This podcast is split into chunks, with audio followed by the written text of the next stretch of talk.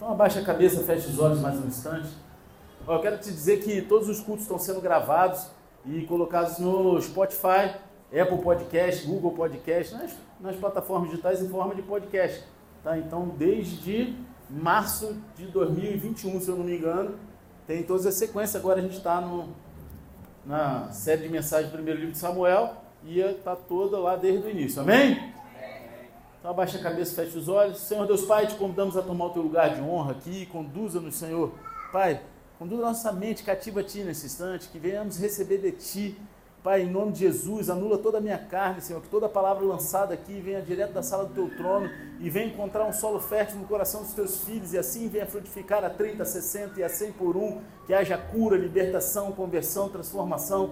Mas não permita que Teus filhos saiam daqui da mesma forma que entraram, Pai. Nome de Jesus, desde já, eu repreendo todo espírito contrário teu, toda conversa paralela, toda falta de atenção, toda andação desnecessária. E pela tua misericórdia eu clamo, Senhor, conceda nos céus abertos e manifesta a tua glória nesse lugar. E quem crê nisso, diga amém. Então, gente, a gente está aqui na terceira temporada da nossa série, né? Porque foram divididos em três temporadas, né? Primeiro livro de Samuel, a gente deu a primeira, segunda, agora é a terceira temporada da nossa série primeiro de Samuel, e a gente está falando sobre Davi e Saul. A gente está traçando a progressão de Davi em direção ao trono, enquanto Saul continua deslizando ladeira abaixo, né, em seus pecados, em, em suas convicções, erro atrás de erro. E hoje a gente termina um conjunto de três mensagens sobre os pecados específicos de Saul que contribuíram exponencialmente para o seu declínio. Amém? E até agora a gente olhou para o ciúme, a gente olhou para a manipulação e hoje chegamos à tentativa de homicídio. Repita comigo, tentativa de homicídio. Quem aqui já tentou homicídio? Não precisa levantar a mão, não, em nome de Jesus. Amém? Então não se preocupe, tá? A gente vai passar para assuntos mais positivos, mais tranquilos, porque eu sei que às vezes né, se torna um pouco pancadaria, mas a palavra de Deus é assim, né? Ela ela exorta, ela confronta, mas é isso que traz transformação. E né, no próximo culto, quando a gente analisar mais perto Davi e Jonatas e sua amizade, a palavra vai ser um pouco mais branda, amém? Fiquem tranquilos. Então, para você entender melhor, vou pedir para que você abra a palavra de Deus, no primeiro livro de Samuel, capítulo 19, versículo 1. Quem for achando, dá um eita glória em BPT Costal. O ano mudou e a minha versão também é NVI agora, tá? Todo ano eu mudo, vocês já perceberam, né? Todo início ano eu dou uma mudada, aí passo o ano todo naquela versão, aí versão não sei o que, aí quando só falta a versão Eber e Richard. Né? A gente tem o Eber e tem o Richard aqui, então a versão, versão brasileira, Eber Richard. Quê? NVI, olha aí. Todos acharam? Quem não achar, abre em qualquer lugar, faz cara de cachorro. De, não é de cachorro não, é de que achou, tá? E, mas fala assim, meu Deus. Vamos lá. Saul falou a Jonatas, o seu filho, e a todos os seus servos sobre a intenção de matar Davi. Jonatas, porém, gostava muito de Davi e o alertou: O meu pai está procurando uma oportunidade para matar você. Tenha cuidado amanhã cedo. Vá para o esconderijo e fique por lá. Sairei e ficarei com o meu pai no campo onde você estiver. Falarei com ele a seu respeito e depois contarei a você o que eu descobri. Na passagem de hoje, Saul ele tenta matar Davi. Agora, essa não foi a primeira vez, amém? Que Saul tentou matar Davi. Mas no capítulo de hoje, Saul ele tenta matar Davi quatro vezes. Ele tenta acabar com a vida de Davi quatro vezes. E agora, existem algumas maneiras pelas quais a gente poderia abordar essa passagem hoje. Por exemplo, a gente poderia ir aos Dez Mandamentos e olhar o comando lá dos Dez Mandamentos que diz que, né, o sexto mandamento diz que a gente não deve matar. Não é isso? Eu podia ir lá direto e falar: ó, não matarás. Embora eu realmente espero que todos vocês já saibam que a gente não pode matar, né? Não façam isso, não matem ninguém. Em nome de Jesus. Amém? Amém? Muito pior também, tem muito cristão matando os outros em seu coração. Tem muitas pessoas matando pessoas do seu convívio, não fisicamente, mas em seu coração. Anulando aquelas pessoas da sua vida. Isso é uma forma de homicídio. A gente vai ver um pouco daqui a, daqui a pouco, amém? A gente poderia também lá no Sermão da Montanha e olhar para o ensinamento mais profundo de Jesus contra o homicídio, o assassinato, onde Jesus nos diz que não só o homicídio é errado, mas também as coisas que levam ao homicídio estão erradas. Coisas como raiva, ódio, a ira, e que se você está com raiva de alguém, você é culpado do pecado de homicídio. Amém? Se você alimenta a ira no teu coração contra um irmão, contra qualquer pessoa, é como se você estivesse matando essa pessoa no teu coração, amém? E você é culpado desse pecado. Mesmo que você não tire a vida dessa pessoa, espiritualmente você está tirando, é bíblico. E não tem para onde fugir. Então não alimente raiva nem ira contra ninguém, meu querido. Seja tranquilo. Fica, fica na moral. É que nem eu, eu podia contar a história aqui, mas deixa a Paulo contar. Todos sabem aqui que eu gosto de vez em quando jogar um videogamezinho, né? Call of Duty. A gente mata gente pra caramba lá, mas tudo uma ficção, né? Esse aqui já jogou comigo, né? Jogo direitinho? Mata a galera, né? Aí tem um cara lá, eu fiquei mais de dois meses sem jogar agora no final do ano, voltei, né? Então tu volta meio lento, né? Tem um cara lá, o cara ficou com raiva, cara, porque a gente morreu um monte de vezes. Aí ele começou. Pô, e o cara que eu gosto dele, não conheço ele pessoalmente, não. Ele se acidentou de moto. Pô, a primeira pessoa que a família dele ligou para pedir ajuda, né, de oração, de estar tá ali, foi, foi, foi eu mesmo, nunca tendo visto a família dele presencialmente, né? Só do grupo ali, de eu estar tá ministrando a vida, conversar. E o cara tava estressadão, cara. Só que, cara, eu não vou deixar isso alimentar o meu coração. Eu mandei mensagem para ele depois que acabou o jogo, mandei no particular. Falei, cara, Pô, tu tá irritado por causa do jogo, faz isso não, cara. Eu amo a tua vida. A gente nem se conhece direito, mas te considero pra caramba. Tu acha que vale a pena? O antigo homem ia esculachar o cara, né? Porque ele falou um monte de besteira no jogo. Mas eu fui lá e conversei. E aí o cara me pediu perdão. Pô, cara, sabe o que é? Eu tô cheio de problema em casa. Tô com problemas pessoais e tal. E aí o cara reflete no jogo. Então, quantas vezes a gente fica com raiva das pessoas e briga com as pessoas e não sabe que a pessoa está passando direito? E a gente acaba sendo culpado de pecado de homicídio porque a gente não quer entender o coração da pessoa, a gente prefere já guardar no coração a mágoa daquilo que a pessoa fez. E muitas das vezes, quando as pessoas elas têm atitudes que nos irritam, atitudes de ira, atitudes de, de afronta, não é de confronto, é um pedido de socorro, cara. Quem já percebeu isso? Mas enfim, esse é um ensinamento importante e ainda assim não é o foco da nossa mensagem hoje, amém? Amém, igreja? Agora, embora primeiro livro de Samuel, capítulo 19, nos fale sobre as tentativas de Saul matar Davi, o capítulo não se concentra tanto em Saul, mas nas respostas a Saul e suas várias tentativas sobre contra a vida de Davi. Então, o que a gente pode aprender com as respostas daqueles ao redor de Saul, as suas repetidas tentativas de assassinar Davi, quando a gente olha para as respostas a Saul, um padrão, um princípio muito claro emerge. Um padrão muito claro fica exposto aqui para nós. A gente deve ficar do lado de Deus e contra o mal, sempre. Nunca do lado do mal, mas sempre do lado de Deus, da vontade de Deus. Fazemos escolhas todos os dias em nossas vidas. Todos os dias a gente tem muitas escolhas para fazer. E existe muito mal no mundo. Mas como cristãos, como a gente deve responder ao mal do mundo? Como pessoas que creem em Deus, no amor de Deus, no perdão de Deus, na graça de Deus, como devemos responder? Devemos ficar do lado de Deus contra o mal. Mas o que isso significa, pastor? O que significa ficar do lado de Deus contra o mal? Como isso se parece em situações cotidianas e práticas da vida real, pastor? E é isso que a gente vai aprender estudando essas quatro tentativas as quatro respostas às tentativas de Saul assassinar Davi. Então hoje a gente vai analisar essas quatro tentativas de, de homicídio de Saul e as quatro respostas a essas tentativas de Jonatas, de Davi, de Mical e de Deus. E no processo a gente vai ver o que, que significa para nós ficar do lado de Deus contra o mal. Amém? Quem quer ir comigo aí dar uma glória a Deus? Glória a Deus. Então vamos dar uma olhada para a tentativa de homicídio número 1 um de Saul contra Davi. Na primeira tentativa de Saul, ele envia Jonatas e seus servos para matar Davi. E esse é um exemplo de delegar o mal. De pegar e delegar para que alguém faça o mal no teu lugar. Só que delegar não tira de você a culpa. Amém? Quando o cara manda alguém matar outra pessoa, ele é culpado do assassinato. né? Porque ele não foi lá e matou, né? É muito doido. Mas se você quem já teve a oportunidade de conversar com, um assassino de aluguel? Ninguém? Eu já tive, tá? É, mas não é, pô, eu tive uma vida antes de me converter. E muitos deles não se sentem culpados da morte, porque eles, falam, eles acham que eles só estão apertando o gatilho porque alguém pagou. Então o culpado é aquele que mandou, entendeu? Vocês estão entendendo o raciocínio do cara? Mas os dois são culpados, amém?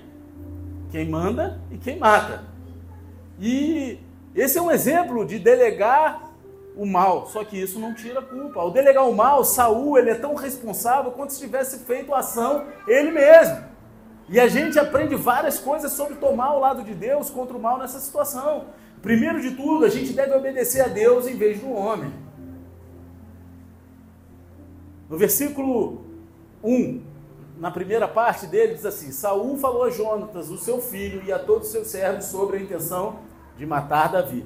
Observe que Saul abandonou todas as pretensões aqui no último culto da série, a gente viu como Saul trabalhou duro para manipular uma situação para que os filisteus matassem Davi. Ele tentou manipular toda a situação para ele não ter culpa, para ele não se sentir culpado, para ele botar. E eu até citei que mais tarde Davi ele faz a mesma coisa com Urias, né? Que ele põe lá na frente para não se sentir culpado e o cara morrer na frente de batalha. Mas era isso que Saul estava tentando fazer com Davi. Só que isso não funcionou. E agora Saul ele sai das sombras e as suas intenções são claras para todos. Ele já não quer mais manipular, ele está indo direto para o ataque. Saul quer ver Davi morto e ele envia Jonatas e seu servo para fazer o trabalho sujo. Ele envia as pessoas. Então, se você é Jonatas, o que você faria? Se você é o filho de Saul, o que você faria? Saul é o rei e você deveria obedecer ao rei. Não só isso, mas Saul também é seu pai. Você deveria obedecer ao seu pai. O que você faz quando alguém com autoridade sobre você lhe diz para fazer algo que é claramente contra os mandamentos de Deus? O que, que você faz? A resposta da Bíblia para isso é muito clara. Mesmo que a Bíblia nos diga repetidamente que devemos obedecer àqueles que têm autoridade sobre nós, quando aqueles que têm essa autoridade sobre nós nos dizem para fazer algo contra Deus, devemos obedecer à autoridade superior do próprio Deus. Vocês estão entendendo? A gente deve obedecer a Deus em vez do homem.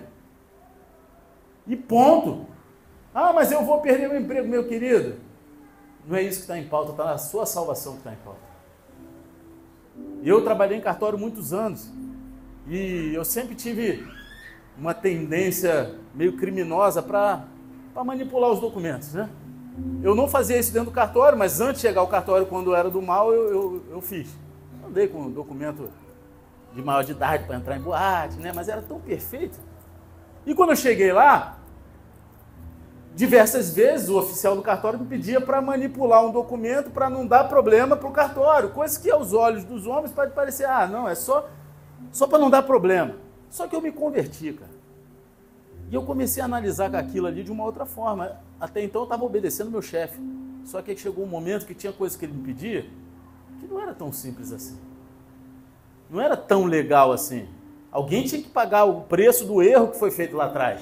E não podia simplesmente só pegar uma borrachinha, pagar uma, um estiletezinho, tirar e bater na máquina de escrever de novo, que nem eu fiz várias vezes. Aí eu falei, não, não vou fazer, eu me posicionei.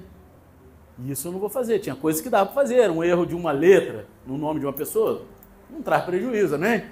Mas quando é uma vaga na garagem, o prejuízo é grande, não é esse?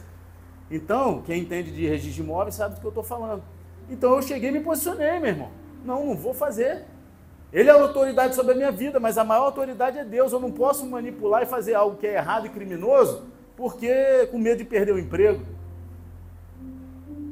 Então, mesmo que alguém que tem autoridade sobre a tua vida esteja mandando você fazer algo que é contra a Bíblia, você não deve fazer. A gente deve obedecer a Deus em vez do homem.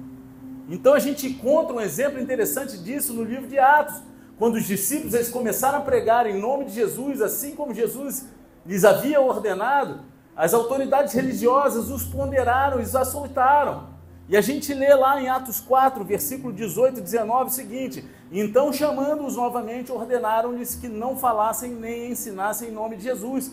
Pedro e João, porém, responderam: Julguem os senhores mesmo se é justo aos olhos de Deus obedecer aos senhores em vez de obedecer a ele. Eles foram claros, meu querido, vocês são autoridade, a gente não quer desrespeitar vocês, mas julguem vocês mesmos se é justo obedecer vocês ou obedecer a Deus. Não tem nem o que pensar. Quando o nosso dilema é, é obedecer a Deus ou ao homem, a gente vai obedecer a Deus e acabou-se. Atos 5, 29 diz assim: Pedro e os outros apóstolos responderam: é preciso obedecer antes a Deus do que aos homens. Obedecer a Deus é obedecer a palavra dele. Um filósofo, ele escreveu a seguinte frase: Sobre um governo que aprisiona injustamente, o verdadeiro lugar para um homem justo também é uma prisão. Um governo que prende as pessoas injustamente, o lugar de um homem justo dentro desse governo é dentro da prisão. Mas quem está disposto a ir para a prisão pelo Evangelho? Misericórdia, ninguém? Que igreja é essa, meu irmão? Ninguém está disposto a ser preso pelo Evangelho? Levanta a mão. Deus já tirou a selfie, hein? Você levantou a mão, agora quando vier a perseguição. Porque se você não está disposto a ser preso pelo Evangelho, você não está disposto a viver debaixo da, da, da justiça de Deus. Só que no dia do juízo nós seremos requeridos disso. Eu não estou aqui para ficar falando coisa bonitinha para você, não. Você pode viver do jeito que você quiser. No dia que você morrer vai dar tudo certo. Não, não existe isso. Existe você tomar a sua atitude aqui, em vida. É isso que existe. Então, quando as leis de uma nação elas são justas, o lugar certo para uma pessoa justa é na prisão. O lugar certo para uma pessoa justa numa nação injusta é na prisão. Sabe por quê? Porque a gente não vai cometer a injustiça e a gente vai ser preso. A gente é só olhar o que está acontecendo na Nicarágua, é só olhar o que está acontecendo nesses países. Muitas pessoas estão sendo presas por pregar o Evangelho, umas até mortas. E é o mesmo para nós como cristãos. Quando alguém com autoridade lhe diz para fazer algo contra Deus, você obedece a Deus em vez do homem. É ponto. Muitas vezes é difícil, a carne entra, as suas necessidades básicas gritam. Só que, cara, a gente vai dar conta de todas as nossas decisões e escolhas aqui nesse mundo quando a gente chegar lá no dia do juízo. Saúl diz a Jonatas para matar Davi, e Jonatas recusa e com razão. Em vez de seguir cegamente as ordens, ele toma o lado de Deus contra o mal e obedece a Deus em vez do homem. E isso nos leva a uma segunda maneira de ficar do lado de Deus contra o mal. Cuidado com o seu semelhante. Capítulo 19, versículo 1, da parte B até o 3, até o versículo 3, diz o seguinte: Jonatas, porém, gostava muito de Davi e o alertou: O meu pai está procurando uma oportunidade para matar você. Tenha cuidado amanhã cedo. Vá para um esconderijo e fique por lá. Sairei e ficarei com o meu pai no campo onde você estiver. Falarei com ele a seu respeito e depois contarei a você o que eu descobri. Jonatas ele poderia ter recusado a matar Davi e deixado assim, ponto. Né? Ó, não vou matar não, acabou-se. Só que Jonatas ele deu o próximo passo, estendeu a mão para Davi e o avisou também. Ele teve compaixão. E a gente já viu o pacto de amizade de Jonatas com Davi no capítulo 18. Só que aqui Jonatas ele é fiel aos seus compromissos, ele é fiel ao pacto que ele fez com seu amigo. E mesmo que Jonatas seja o próximo na linha de sucessão do trono, ele protege Davi, que está destinado a tomar o seu lugar. Ele tem cuidado com o seu semelhante. Jonatas ele coloca o seu plano em ação, ele avisa Davi sobre Saul, ele diz a Davi para se esconder no campo e Jonatas sairá com Saul perto dele e questionará o seu pai ainda mais um momento. Então ele vai informar Davi sobre os detalhes do desejo do coração do seu pai. No livro de Gênesis, quando Cainha assassinou seu irmão Abel, Deus vem procurá-lo. A gente vê isso lá no versículo 9 do capítulo 4 de Gênesis, que diz assim: Então o Senhor perguntou a Caim: Onde está Abel, seu irmão? Ele respondeu: Não sei, sou eu quem deve guardar o meu irmão. E a resposta a Caim e a todos nós é sim, você é guardião do seu irmão. Nós temos o dever espiritual, bíblico, moral de cuidar um dos outros de resguardar a vida, de resguardar cada um de nós. Vocês estão entendendo? Você tem a responsabilidade diante de Deus de tomar cuidado com o seu semelhante. E prestaremos contas se sabíamos que poderíamos ter feito algo e não fizemos. Se a gente tinha condições de fazer algo para proteger, para defender, para alertar e não fizemos, daremos conta. Ah, não, vou ficar me metendo na vida dos outros. Meu querido, se Deus te mostrou, é para você ir lá e falar e ponto. Se Deus te mostrou, é para você ir lá e resguardar, abraçar, fazer algo, tomar conta, fazer alguma coisa. Porque se somos um corpo, vamos lá, a partir da premissa que nós somos um corpo, muitos membros de um só corpo, que é isso que a Bíblia diz, amém? Você está com a metade do teu corpo para fora da calçada. Está vindo um caminhão aí. Você não vai dar o comando com o teu cérebro para tirar essa parte do teu corpo do meio da rua para ir para a calçada? Ou você vai deixar, é só o lado direito que se exploda? Hein? É, é, é, parece engraçado, mas é verdade. E muitas vezes nós, nós não, né? No mundo margo tem uns cristãos que fazem isso, aqui não. Ah, não, não vai atingir, me atingir, o problema é dele. Não vai chegar em mim, o problema é dele. E não é assim que Deus quer. A gente deve, a gente tem a responsabilidade com o nosso semelhante. Se a gente sabe que deve fazer o bem e não faz, a gente está pecando. A Bíblia fala sobre isso. Se você vai ficar do lado de Deus contra o mal, você deve obedecer a Deus em vez do homem, você deve cuidar do seu irmão e você deve dissuadir os outros do mal como você puder. Se você vê alguém querendo fazer o um mal contra outra pessoa, e você tem o poder de chegar nessa pessoa, é tua responsabilidade ir lá e tentar dissuadir essa pessoa de não fazer mais.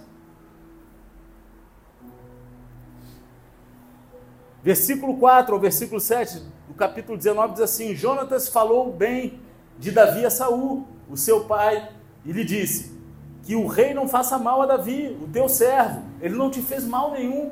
Ao contrário, o que ele fez trouxe grandes benefícios ao rei. Ele arriscou a vida quando matou o filisteu. O Senhor trouxe grande vitória para todo Israel. Tu mesmo viste tudo, ficaste contente. Por que então farias mal a um inocente como Davi, matando-o sem motivo? Saul entendeu Jonatas e fez esse juramento. Tão certo como vive o Senhor, Davi não será morto. Então Jonatas chamou Davi e lhe contou a conversa toda, levou até Saul e Davi voltou a servir Saul como anteriormente. Jonatas ele dá um passo extra aqui. Ele não só se recusa a matar o próprio Davi, mas ele também alerta Davi sobre as intenções de Saul. Jonatas também se coloca em risco ao confrontar Saul, e ele dá a Saul três razões para não matar Davi. Ele fala que Davi é inocente, ele fala que Davi tem sido de grande benefício para o reinado de Saul, e Saul estaria cometendo um pecado grave em matá-lo. São esses três alertas que Jonatas dá para o seu pai. Jonatas aqui ele é persuasivo e Saul ele está convencido, pelo menos por enquanto. Saul ele faz um juramento e jura que Davi não será condenado à morte. E aí em Tiago 5, 19 e 20 diz o seguinte: Meus irmãos, se alguém de vocês se desviar da verdade e alguém o trouxer de volta, lembre-se disto: quem traz de volta um pecador do seu caminho errado salvará da morte a vida dessa pessoa e fará que muitíssimos pecados sejam perdoados. Se você quer ficar do lado de Deus contra o mal nesse mundo, você precisa ser proativo e reativo. Você precisa dissuadir os outros do mal quando puder. Se você vê alguém com um coração cheio de maldade, querendo fazer algo de ruim, é a tua obrigação. Se Deus te mostrou isso acontecendo, é tua obrigação tomar partido. Isso requer coragem. E nem sempre é fácil de fazer, mas faz parte de ficar do lado de Deus contra o mal. Faz parte. Muitas vezes a gente não quer se meter, ah, já tem tanto problema, não quer meter. Mas se Deus te mostrou. É por isso que muitas vezes parece que eu gosto de problema. A pastora mesmo gosta de falar isso para mim. Deixa isso quieto, né, meu? Não fala às vezes? Aí eu falo, não, se eu estou vendo, não posso ficar quieto. Eu não posso. Deus não me permite. Aí a gente se mete em problema, né? Se mete, faz parte. Mas a gente tem que fazer a nossa parte. A gente tem que ir lá e ser proativo e reativo às situações que Deus está nos mostrando. Então, qual deve ser a nossa resposta quando os outros tentam delegar o mal? A gente deve obedecer a Deus em vez de homens. A gente deve tomar cuidado com os nossos semelhantes, com os nossos irmãos e devemos dissuadir os outros do mal quando pudermos. Se você vê, você tem que ir lá dissuadir. Agora, a segunda tentativa de Saul sobre a vida de Davi ocorre nos versículos 8 ao 10. E nessa segunda tentativa, Saul ele joga a sua lança em Davi novamente, que já havia feito isso anteriormente. Né? Saul ele tinha feito isso lá no capítulo 18, numa cena semelhante. Davi ele tinha acabado de derrotar Golias, as pessoas estavam cantando lá, né? Davi, o bonde da Davizete, né? Saul matava mil, Davi matava 10 mil, né? Isso gerou um ciúme. Né? É o Davi, o bonde da Davizete, né? Saul matava. É, pô, causou ciúme no cara. As pessoas estavam lá cantando e Saul estava com ciúmes e, e num ataque de ira, de raiva, ele jogou a lança contra Davi duas vezes. Só que agora ele faz isso de novo.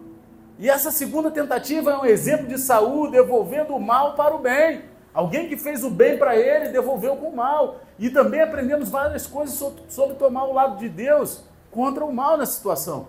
Primeiro de tudo, se você sofre você deve sofrer por fazer o bem e não o mal. A gente deve sofrer por fazer o bem. E não ficar, ah, eu fiz o bem. Meu irmão, faz parte. Primeiro livro de Samuel, capítulo 19, versículo 8 e 9, diz o seguinte: Houve guerra outra vez. Davi foi lutar contra os filisteus e lhes impôs uma grande derrota. Por isso fugiram dele. Contudo, um espírito maligno, mandado pelo Senhor, apoderou-se de Saul quando ele estava sentado na sua casa, com a lança na mão, enquanto Davi estava tocando a harpa. A gente já falou sobre esse espírito maligno do Senhor antes, né? em, outro, em outra mensagem. A gente viu que esse é um exemplo da soberania de Deus sobre o mal, que até mesmo os espíritos malignos têm que obedecer ao que Deus manda. Deus ele não está fazendo mal aqui, em vez disso ele está punindo Saul por sua rebelião em seu coração. Ele está sofrendo as consequências dos seus próprios atos, ele abriu uma brecha. Então vamos dar uma olhada em Davi. Davi injustiçou Saúl de alguma forma aqui? Sejam sinceros. Sim ou não? Só três pessoas sabem aqui? Davi injustiçou Saúl de alguma forma? Então, Davi está fazendo bem para Saúl em vez do mal. No campo de batalha, Davi está vencendo as batalhas por Saúl. Ele está indo em nome do rei contra os filisteus. De volta a casa, Davi está tocando harpa para acalmar Saul durante seus maus humores. Ele está de mau humor, vai lá. Davi toca harpa. Como que seria a harpa de Davi? Toca aí. Ah, deu ruim, pronto. Pô, calma aí, rapaz. E aí, Saul já está jogando lance em cima de você. Cadê a harpa, rapaz? É, demorou muito aí, Saul já tacou a lança, morreu. Game over.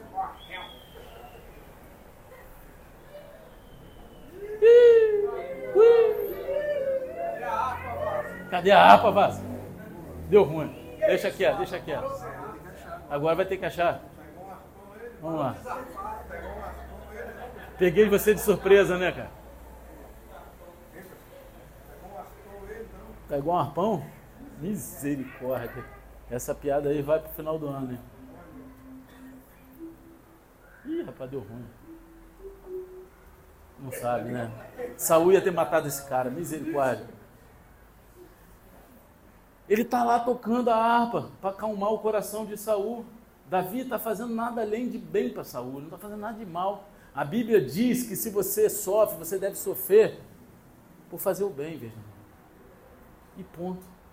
1 Pedro 2, 20, 21 diz o seguinte: Pois que vantagem há em suportar açoites recebidos por terem pecado?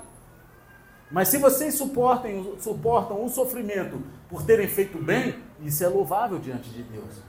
Para isso vocês foram chamados, pois também Cristo sofreu no lugar de vocês e deixou exemplo para que sigam seus passos. Muitas pessoas querem ouvir o evangelho da prosperidade, o evangelho que não existe sofrimento. Só que é uma mentira, porque a Bíblia mostra aqui que se você toma açoite por você ter pecado, cara, você mereceu isso. Agora, se você suporta o sofrimento por ter feito bem, e isso é louvável diante de Deus, não é que Deus se agrade você sofrer, mas é porque você está posicionado e você demonstra para Deus onde está o seu coração. E no, nesse mundo a gente vai sofrer muito enquanto a gente se posicionar para fazer o bem. A gente vai ser perseguido, a gente vai sofrer açoites. Sim. Muitas vezes só com palavras, não com chicote era antigamente.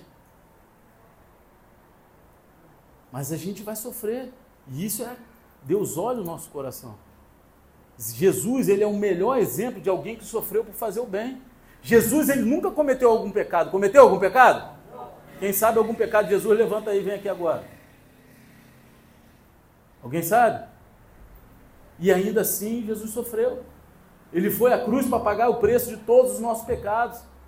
E como cristãos, eu e você somos chamados a seguir o exemplo de Cristo. Então, se você sofre, você deve sofrer para fazer o bem em vez de fazer o mal.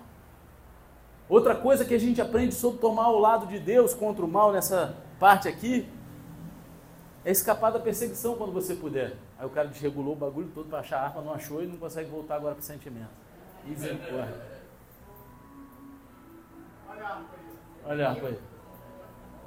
Virou, virou questão de honra ele achar a harpa, né? Misericórdia, Senhor. Eu não sou Saúl, não vou te jogar a lança não, pode ficar tranquilo, só faz o sentimento aí. É, sem harpa mesmo, vai aí no violão, no teclado, no piano. Cara, primeiro livro de Samuel, capítulo 19, versículo 10 diz o seguinte: Saul tentou encravá-lo na parede com a lança, mas Davi desviou-se e a lança encravou na parede. Naquela mesma noite, Davi conseguiu escapar.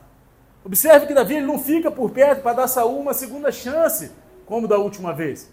Saul ele joga a lança uma vez e Davi, ó, meteu o pé. Davi não ficou lá esperando, ah, vou ver qual é. Jesus vai me defender.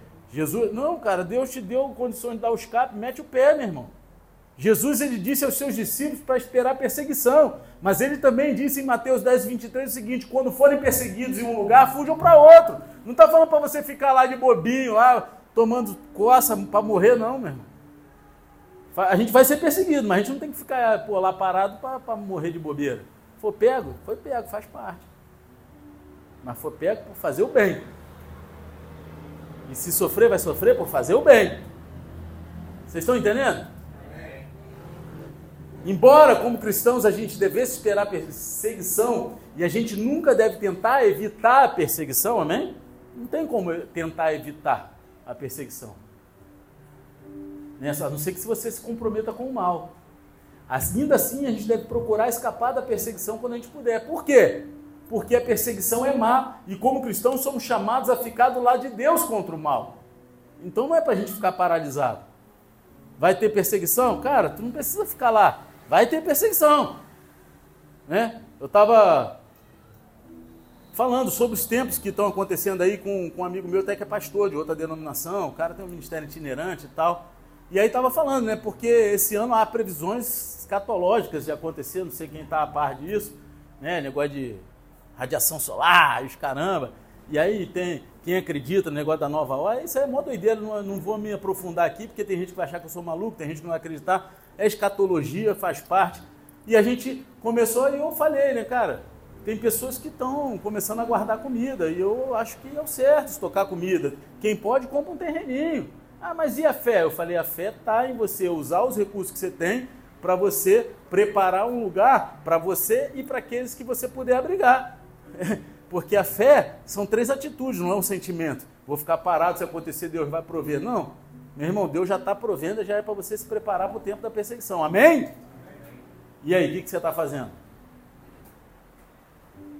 Então, como a gente deve responder quando as pessoas retornam o mal para o bem? A gente deve sofrer por fazer o bem em vez do mal. A gente deve escapar da perseguição quando a gente puder. Não ficar lá igual bobinho, esperando tomar a cipuada. E agora a gente vai para a tentativa de assassinato número 3. E nessa terceira tentativa, Saul ele invade a casa de Davi para tentar matá-lo. E quando os guardas relatam a Saul que Davi está doente, Saul até diz para eles trazerem Davi até ele em sua cama, para que ele mesmo possa matá-lo. Traga ele até mim em cima da cama que eu vou matar esse cara. E esse é um exemplo do mal premeditado. Esse é um homicídio premeditado. E aprendemos várias coisas sobre tomar o lado de Deus contra o mal nessa situação também. Primeiro, você deve proteger os inocentes. Versículo 11 ao 14 do capítulo 19 diz o seguinte: Então Saul enviou alguns mensageiros à casa de Davi para vigiá-lo e matá-lo de manhã. Mical, porém, a mulher de Davi o alertou: se você não fugir essa noite para salvar a sua vida, amanhã estará morto. Então Mical fez Davi descer por uma janela e ele fugiu. Depois Mical pegou um ídolo do clã e o deitou na cama. pôs uma almofada de pelos de cabra na cabeceira e o cobriu com um manto. Quando chegaram os homens que Saul tinha enviado para prender Davi, Mical disse: Ele está doente. Nessa parte, a gente vai analisar a resposta de Mical ao mal e nos concentraremos em suas respostas positivas, embora também faça algumas coisas questionáveis aqui. Embora ela também tenha feito coisas questionáveis, a gente vai focar nas coisas positivas. Amém? Amém. Só que uma coisa, ela certamente ela acerta. Mesmo sendo filha do rei, assim como Jonatas, ela protege Davi de Saul. Ela o avisa sobre o perigo e o ajuda a escapar. Ela protege os inocentes. E essa é a resposta adequada ao mal premeditado. Salmo 82, versículo 4 diz o seguinte: Livrem os fracos e os pobres, libertem-nos das mãos dos ímpios. Você tem ajudado a livrar os inocentes da mão do mal? Quando você sabe que alguém está planejando mal contra o outro, você precisa fazer tudo o que puder para proteger o inocente e evitar o mal. Você sabia disso? Tudo que puder fazer. Agora, Davi ele escreveu um salmo inteiro sobre esse incidente em particular. Vocês sabiam disso? Sabia?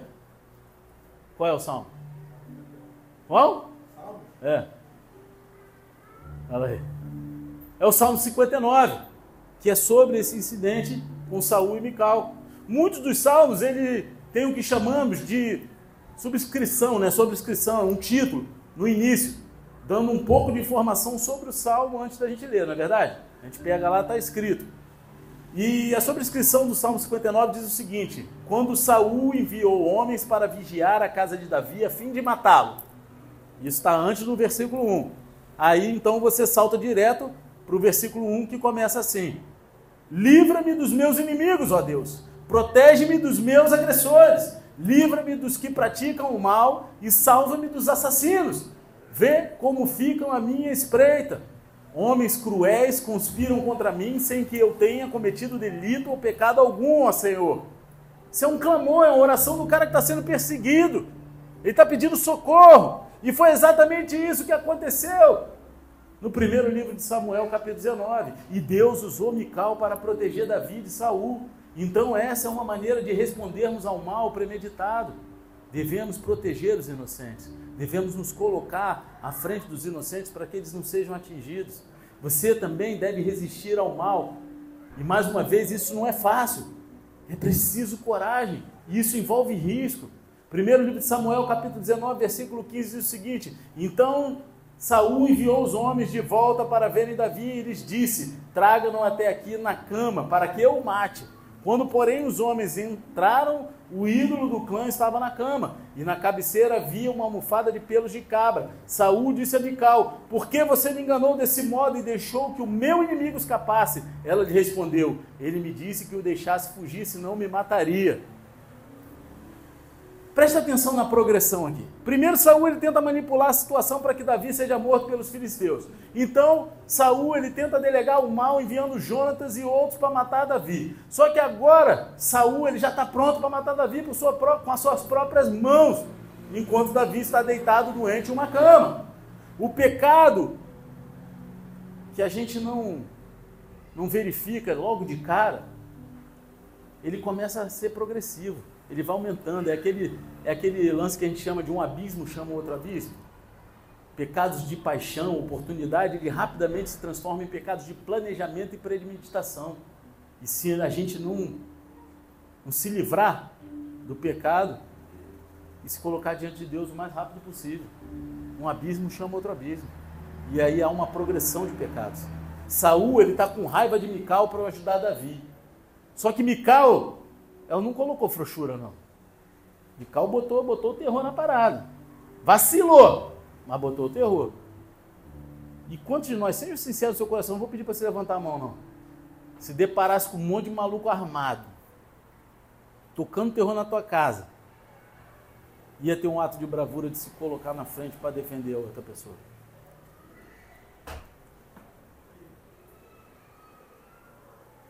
Porque muitas vezes a gente lê a Bíblia e não entende que isso foi algo real.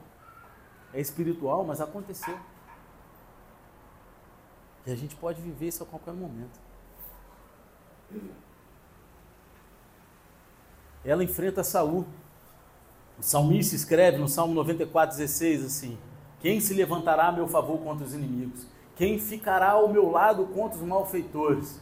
A resposta adequada ao mal premeditado é proteger os inocentes e resistir o mal. Só que agora a gente precisa ter cuidado aqui com a resposta de Mical, porque, como mencionamos antes, Mical ela fez algumas coisas questionáveis junto com as suas atitudes admiráveis que a gente já analisou. Porque quando Saul envia pela primeira vez os homens para capturar Davi, Mical ela mente e diz a eles que Davi está doente. Ela mentiu. Então, ela os engana colocando um grande ídolo na cama com alguns cabelos de cabra, pelo de cabra na, no lugar da cabeça e cobre com um manto lá para enganar, sabe? Quem, é jo quem jovem já fez isso para enganar a mãe e meter o pé? Ninguém nunca fez isso, só eu. Minha mãe, quando eu. Vou contar isso, não, Você quer saber mesmo? Quando, quando eu era moleque, minha mãe e meu pai se separaram, né? Aí, depois eles até voltaram. Mas aí minha mãe me deixava com a minha avó para poder às vezes sair com as amigas, né? Aí só que, pô, eu queria ficar na rua, época de férias, eu queria ficar na rua jogando futebol até tarde, brincando de polícia ladrão, aquela época que, que tinha juventude mesmo, né? Jogar bolinha de gude, né? Pã, polícia ladrão era com aquele esteco de feijão, sabe? Pô, pouco comia solto. Aí minha avó não deixava não, que minha avó ficava aterrorizada, não deixava eu ficar na rua. O que, que eu fazia? Eu morava numa casa grande, tinha um caseiro lá, eu preparava todo o ambiente na minha cama lá assim, pum, pá, pá, cobria. Aí o caseiro botava a escada na minha janela, eu descia pela escada. E ia embora pra rua, meu irmão. Aí por vezes minha avó descobria, aparecia ela lá daquela chinelinha de vó, aquelas camisolinhas tudo na rua assim, com os bob na cabeça, me procurando, tadinha. Coitada dela. Misericórdia, trabalho. Só que ela foi lá e mentiu. Ela mentiu. Tudo foi muito criativo, mas onde ela tirou o ídolo? Por que, que ela tinha um ídolo em casa? E disse que era um ídolo do clã, ou seja, era um ídolo familiar, né? Era um ídolo da família. Então, quando Saul a confronta e ela se levanta contra ele, ela mente novamente, dizendo que Davi ameaçou de matá-lo. Então o que fazemos com isso? O que vamos fazer com Mical mentindo para Saul nessa situação? Sabemos que a Bíblia nos diz para não mentir. Até mesmo os dez mandamentos diz que você não matará. Ele também diz que não dará falso testemunho. Não é verdade? Só que mais o que você faz numa situação em que a vida de alguém está em jogo? A gente tem outros exemplos nas escrituras de pessoas mentindo para salvar uma vida. No livro de Êxodo, as parteiras hebraicas, elas mentem a Faraó para salvar a vida dos meninos hebreus que estavam sendo entregues. Não é verdade? Sim ou não? Você vê isso em Êxodo 1, capítulo, versículo 15 ao 21. No livro de Josué, Raabe mentiu para os cananeus sobre os espiões hebreus para protegê-los e salvar as suas vidas. Sim ou não? Será que tudo bem mentir para salvar uma vida? Está tudo bem fazer errado para alcançar um bem maior? É uma questão moral muito difícil e que a gente nem tem tempo hoje para abordar completamente, amém? Só que vivemos em um mundo pecaminoso e bagunçado e às vezes você nem sempre sabe a coisa certa a fazer. Você precisa pedir sabedoria ao Senhor em situações difíceis e procurar obedecer a Sua palavra com todo o seu coração. É isso que está em jogo. A gente obedecer com todo o nosso coração. Mas saiba que, quer você minta com motivos bons ou ruins, uma mentira ainda é uma mentira. E a única coisa que a Bíblia dá paternidade ao diabo é o quê? E quem é o pai da mentira? Não, é o Gepeto, rapaz. O nego não conhece mais historinha, né? Gepeto é o pai da mentira? Quem é o Gepeto? É o pai do Pinóquio, pô. Ah, é, não teve infância. Misericórdia. É o pai do Pinóquio, não? É? E ele foi engolido por uma baleia. Olha aí. Vocês sabiam disso? Sabia?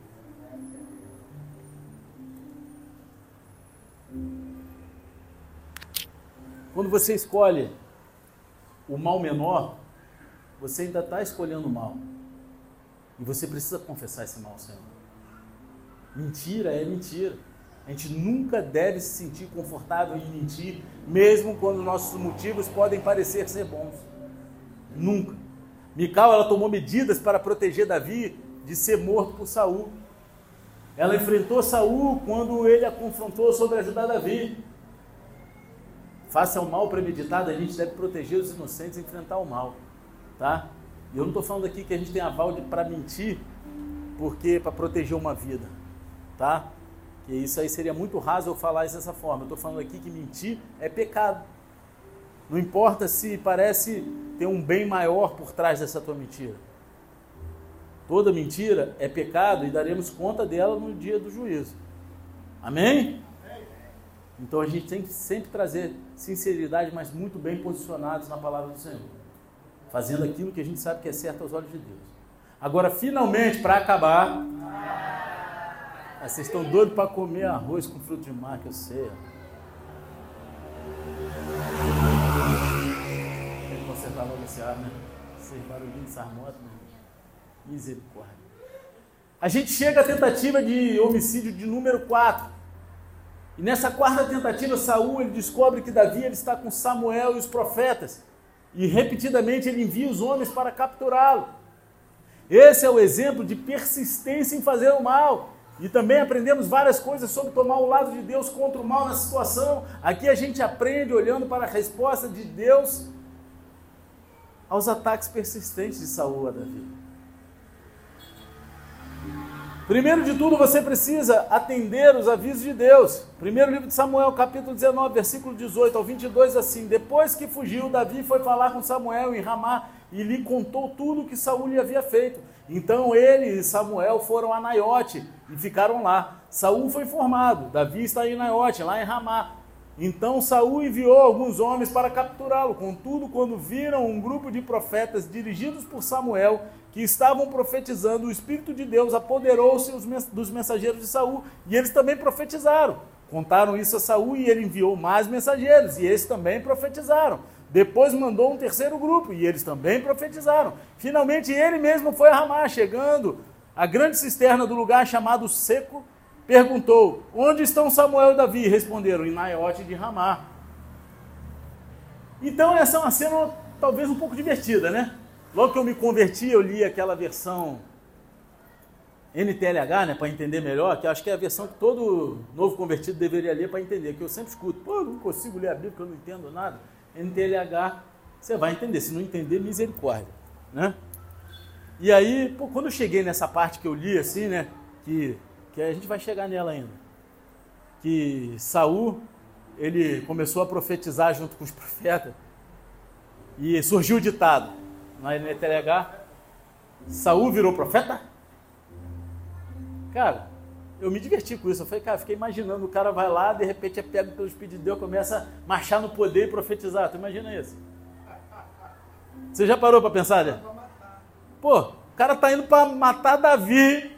Aí, pô, o Espírito de Deus toma ele, começa a profetizar no poder, marchar no poder e profetizar. Aí surge um ditado: Saul virou profeta? Se vocês não acham divertido, eu acho. Acho engraçado. Amém? Então, Saul descobre que Davi está com Samuel em Ramá e envia seus homens para capturá-lo. Mas quando eles chegam lá, Deus envia o Espírito sobre eles.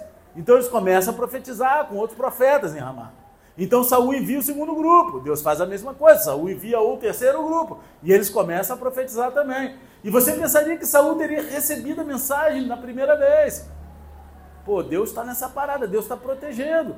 Mas ele continua enviando seus homens depois de Davi, e depois da terceira vez, ele mesmo vai. Provérbios 29, 1 diz o seguinte: Quem insiste no erro depois de muita repreensão será destruído sem aviso e irremediavelmente.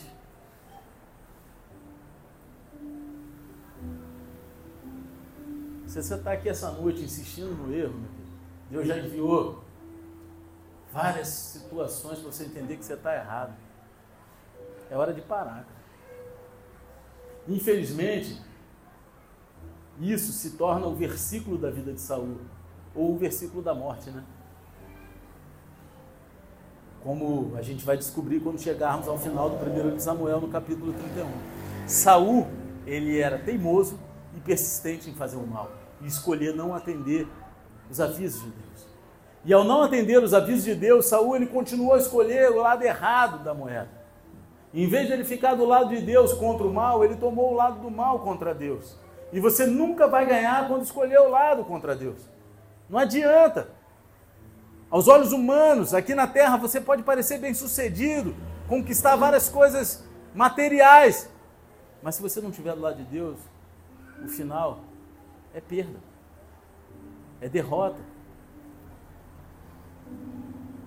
Versículo 23 e 24 do capítulo 19 diz assim: Então Saul foi até lá. Entretanto, o Espírito de Deus apoderou-se dele, e ele foi andando pelo caminho e profetizando até chegar a Naiote. Despido-se de suas roupas, também profetizou na presença de Samuel, e despido ficou deitado todo aquele dia e toda aquela noite. Por isso surgiu o ditado: Está Saul também entre os profetas?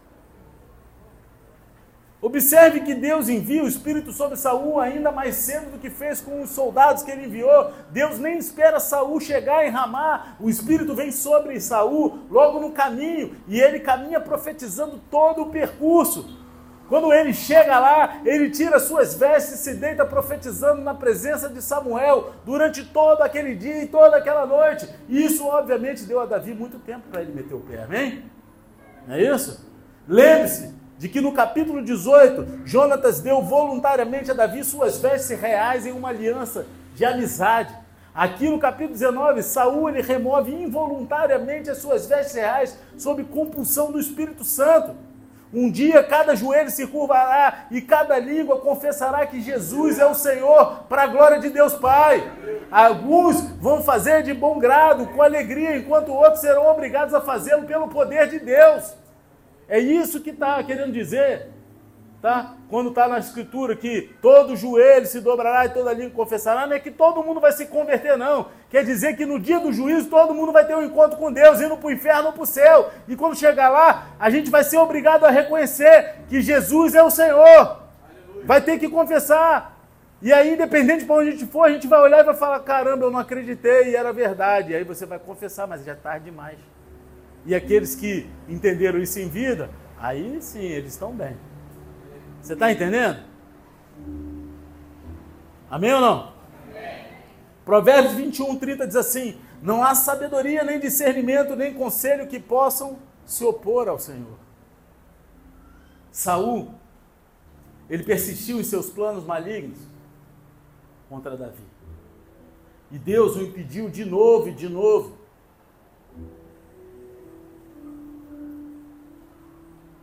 Qual é a lição aqui? Atenda aos avisos de Deus. Escolha o lado de Deus. Eu acho que eu não conheço na Bíblia alguém que tenha tido mais oportunidade de voltar para o caminho correto do que Saul. Eu nunca tinha olhado dessa forma até fazer essa série.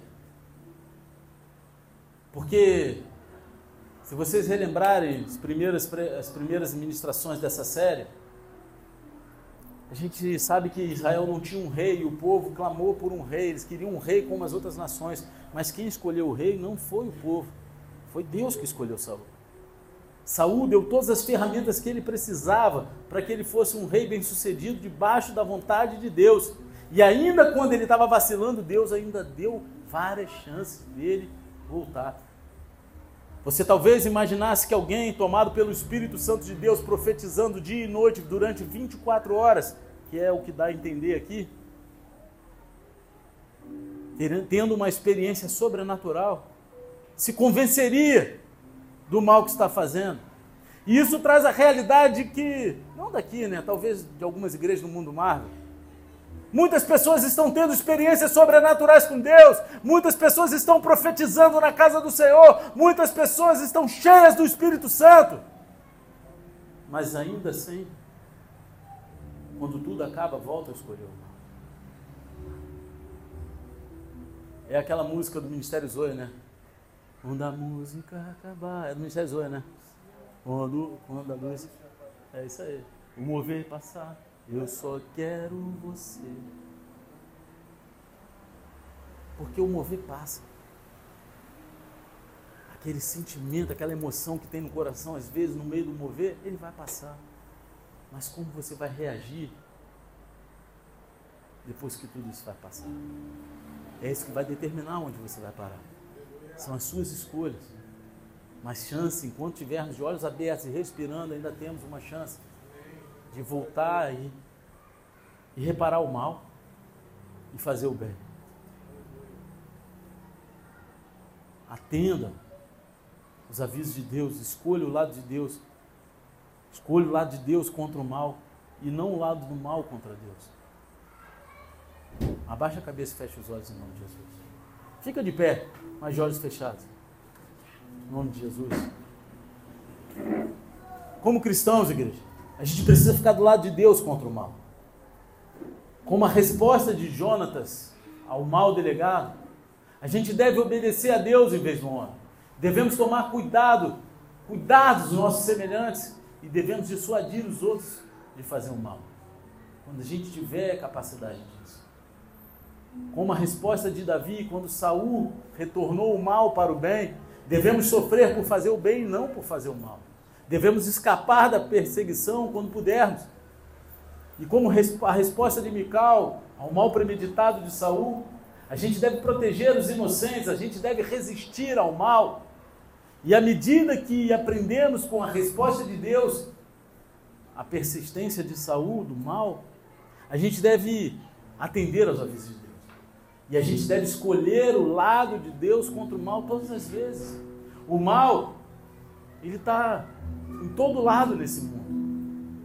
Mas mesmo ao ficar do lado de Deus contra o mal, a gente deve permanecer humilde e lembrar que o mal também está em nós. E é por isso que a gente precisa confiar em Jesus como nosso Senhor e Salvador. Paulo, ele fala isso abertamente na carta aos Romanos. A gente precisa entender que o mal ele habita em nós e devemos lutar contra isso todos os dias. E eu quero fechar a mensagem de hoje com algumas palavras.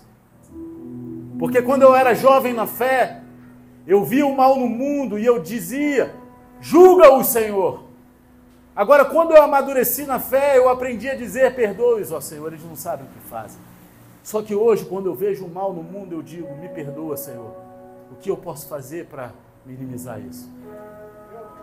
Nós nos tornamos responsáveis. E essa é uma verdade bíblica que não tem como apagar. E se não nos sentimos responsáveis, não tira a nossa responsabilidade de comprar o barulho do bem contra o mal, de se posicionar. E eu quero fazer duas orações com você essa noite. E a primeira oração é com você que de repente entrou aqui pela primeira vez hoje, ou você já tem vindo a essa igreja, ou frequentado outra igreja, mas essa noite você entendeu que você precisa entregar o teu coração para Jesus, confessá-lo como teu único Senhor e Salvador, para que você anule, não através da tua capacidade, mas através do Espírito Santo que habita em você, o mal que habita em você. Se você deseja essa noite entregar a tua vida para Jesus, confiar nele, para te conduzir no caminho da eternidade e do bem contra o mal. Coloca a tua mão no teu coração e repita essa oração comigo. Você que quer entregar a tua vida para Jesus essa noite, coloca a tua mão no teu coração e repita comigo, Senhor Pai. Senhor Pai me, perdoa me perdoa por todo o tempo, todo tempo que andei longe de ti.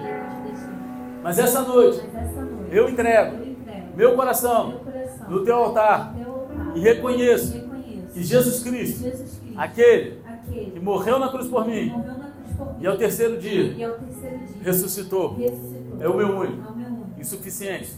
Senhor e Salvador. Senhor e Salvador. Pai, Pai, escreve meu nome, escreve meu nome no, livro da vida, no livro da vida e me conduza, me conduza até, a eternidade. até a eternidade. Em nome de Jesus. Em nome de Jesus. Amém. E amém. Continua botando a mão no teu coração que eu quero orar por você. Senhor Deus Pai, eu apresento essas vidas aqui no teu altar. São filhos e filhas se arrependeram, entregaram, Pai, a Ti, seus corações livres de todo mal, de toda a retaliação do inferno, coloca os teus anjos acampados ao redor deles, que eles possam viver debaixo da tua graça, escolhendo o lado do bem contra o mal, sem desviar nem para a direita nem para a esquerda, até o grande dia, Pai, sendo a essência do teu amor, um contigo e com a tua igreja que é o teu corpo. E no grande dia eles possam falar como Paulo falou: combati o bom combate, acabei a carreira e guardei a fé, em nome de Jesus. Amém e amém. Glória a Deus. Agora eu quero fazer mais uma oração. E essa oração é com você. Que você já conhece a palavra. Você caminha com Deus. Mas muitas vezes tem faltado posicionamento teu diante das coisas que você vê.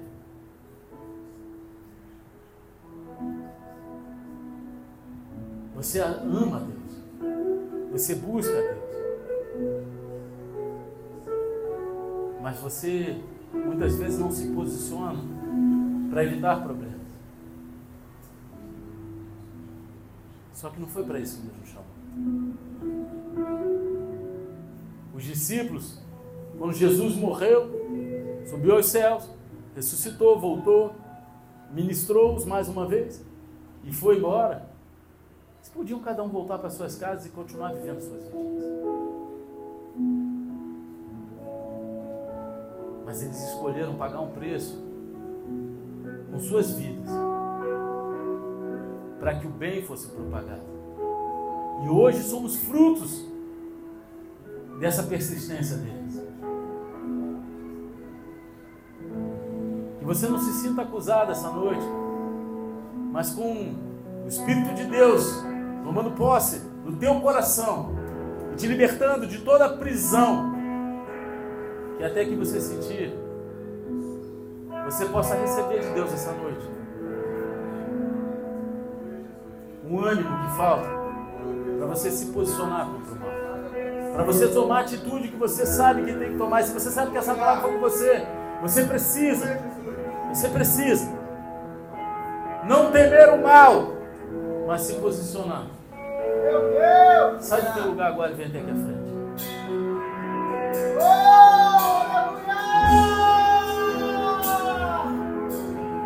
Não é momento de se sentir acusado, mas é momento de você entender que Deus, Ele não sente prazer que a gente sofra. Mas aqueles que se posicionarem para fazer o bem, aqueles que se posicionarem para viver a verdade de Deus, vão passar por sofrimentos. É bíblico, é verdade. Não tem como escapar disso. E talvez hoje você só queira paz. Você não está compreendendo o tempo que está, estamos vivendo. Você ainda não conseguiu enxergar que muitas vezes, muitas vezes não, que todas as vezes que nos omitimos de fazer o bem, estamos pecando também. Porque a palavra diz isso. E se você se deparou com esse confronto essa noite, não deixe o sol se pôr sobre essa verdade. Vem aqui se arrepender, não diante de um pastor, diante de uma igreja, mas diante de Deus, que é o único capaz de te livrar de todo mal e de te salvar, porque Ele deu o Filho dele para que isso acontecesse. Agora você precisa se colocar debaixo dessa verdade. Se você sabe que, de alguma forma, você precisa sair do teu lugar, não deixa a tua vergonha, nenhum espírito de acusação, medo te paralisar. Mas sai do teu lugar em nome de Jesus. E quando a gente faz esse louvor, deixa o Espírito de Deus te conduzir. Porque se Saul tivesse deixado o Espírito de Deus conduzir ele quando ele começou a profetizar, a história poderia ter sido outra. E tem muitas pessoas aqui que estão tendo chance em cima de chance, só que não tem se agarrado. Sai do teu lugar agora em nome de Jesus. Já fui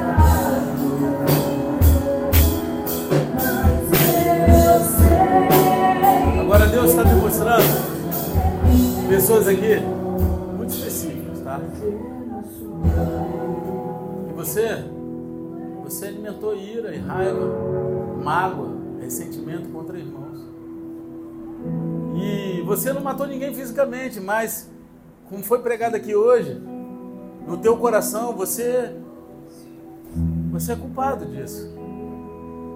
Porque você, o teu ressentimento fez com que espiritualmente você matasse um relacionamento com um membro do teu corpo, do corpo de Cristo, ao qual você faz parte. Ah, não, eu perdoei, mas ele lá eu cá. Ah, eu não, não. Para mim já deu.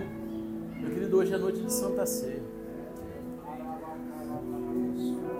É noite de perdão. E se você nutre isso no teu coração, sai do teu lugar agora, em nome de Jesus.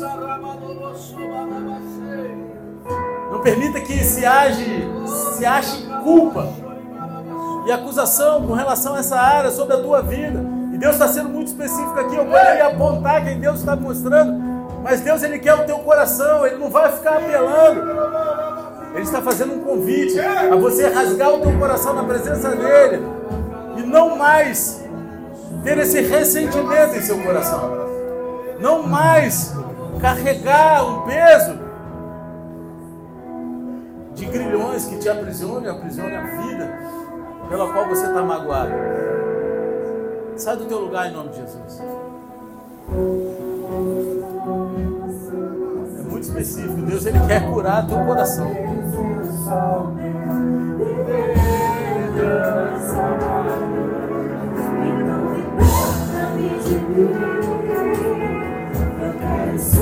Sua casa.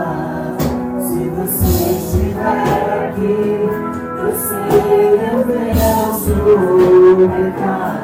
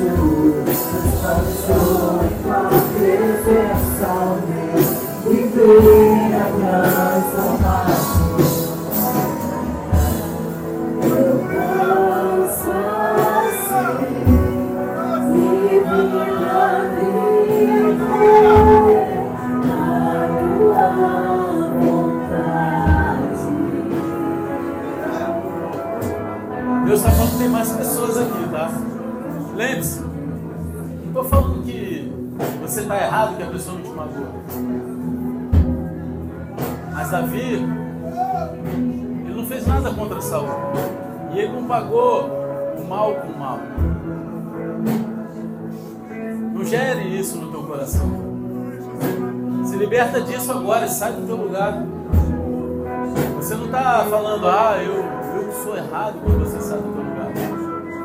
Você só está se livrando de todo ressentimento, de todo peso que não é teu, de tudo aquilo que te faz paralisar em várias áreas da tua vida. Porque mal que alguém te fez cobriu todo o teu coração. E quando a gente deixa isso acontecer, é como se a alegria morresse dia a dia Só que Deus ele quer restaurar o teu coração.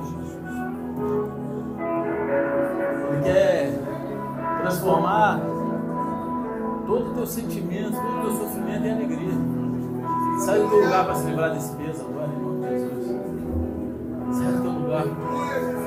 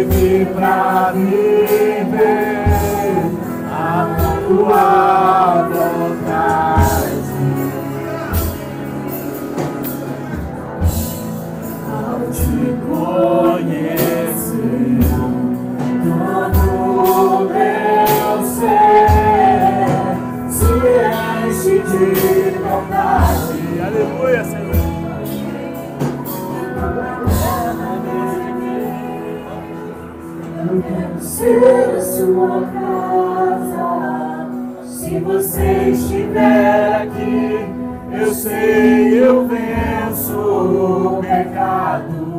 Então deixe-me de ti, até que não haja mais espaço.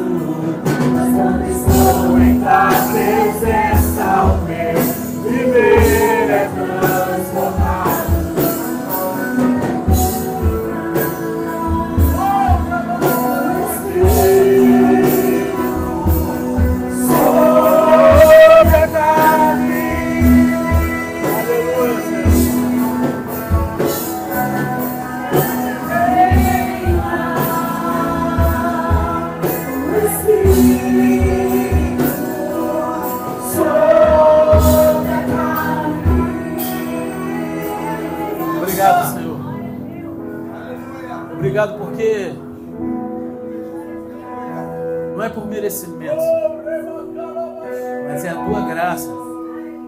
capacita a estar na tua presença.